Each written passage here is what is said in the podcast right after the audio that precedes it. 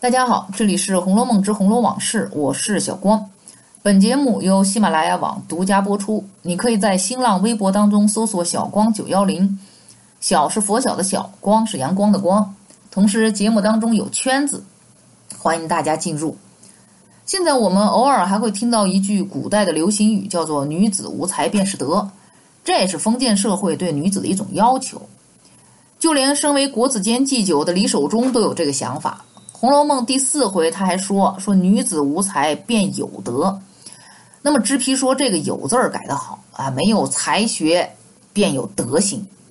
李守忠作为国家高等学府的校长级别的高级官员，可以说他的思想也代表了当时社会的主流教育思想。他的女儿李纨字公才，本来应该是荣国府的当家奶奶，只可惜自己的老公贾珠早早的病逝，没办法。一个寡妇又带一儿子，只能让出原本属于自己地位的那份尊荣。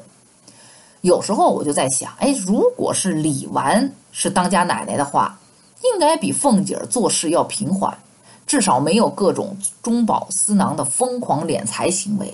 但相反呢，也可能因为性子太好而出现宁国府一般的混乱。凤姐儿因为秦可卿病逝而协理宁国府的时候。总结出了府内的五大弊端，大家还记得吗？人口混杂、遗失东西、事无专制、临期推诿、虚用过费、滥枝冒领、任无大小、苦乐不均、家人豪纵、有脸者不服钱数、无脸者不能上进。宁府当家奶奶尤氏虽然说也有管理之才，但没有魄力，雷厉风行的行动呢也有点弱。李纨跟尤氏也差不了多少。看看与探春、宝钗共同打理荣国府，那你就知道了。所以这样看来啊，还是凤姐治家吧。虽然有弊，但也有利，相辅相成。正因为如此，也有人把凤姐比曹操，说他什么治世之能臣，乱世之奸雄。十三回结尾还说呢，说金子万千谁治国？群差一二可齐家。凤姐儿。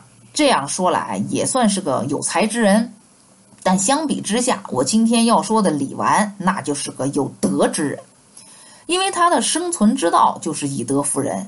前面说了，现在的他是一个寡妇，独自养着一儿子。第四回说，虽青春丧偶，居家处高粱锦绣之中，竟如槁木死灰一般，一概无奸无闻，为之世亲养子，外则陪侍小姑等争执。诵读而已，这完全就是一封建社会中被推崇、受表扬的杰妇的一典型。这样一个清心寡欲、遵守礼节的好女人形象，让贾府的众位领导那相当放心。否则又怎么可能进入都是姑娘们住的大观园呢？啊，当然宝玉除外啊。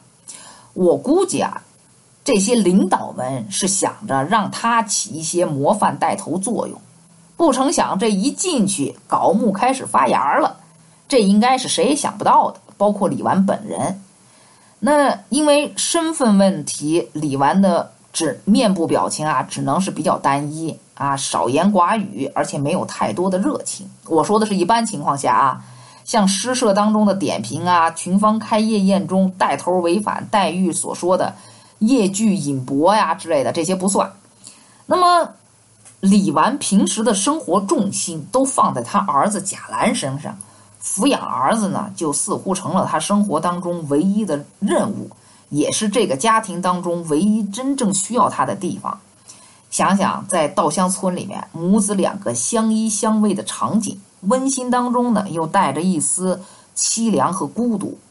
四十五回，凤姐曾说这李纨太抠了，说这会子他们起诗社能用几个钱，你就不管了。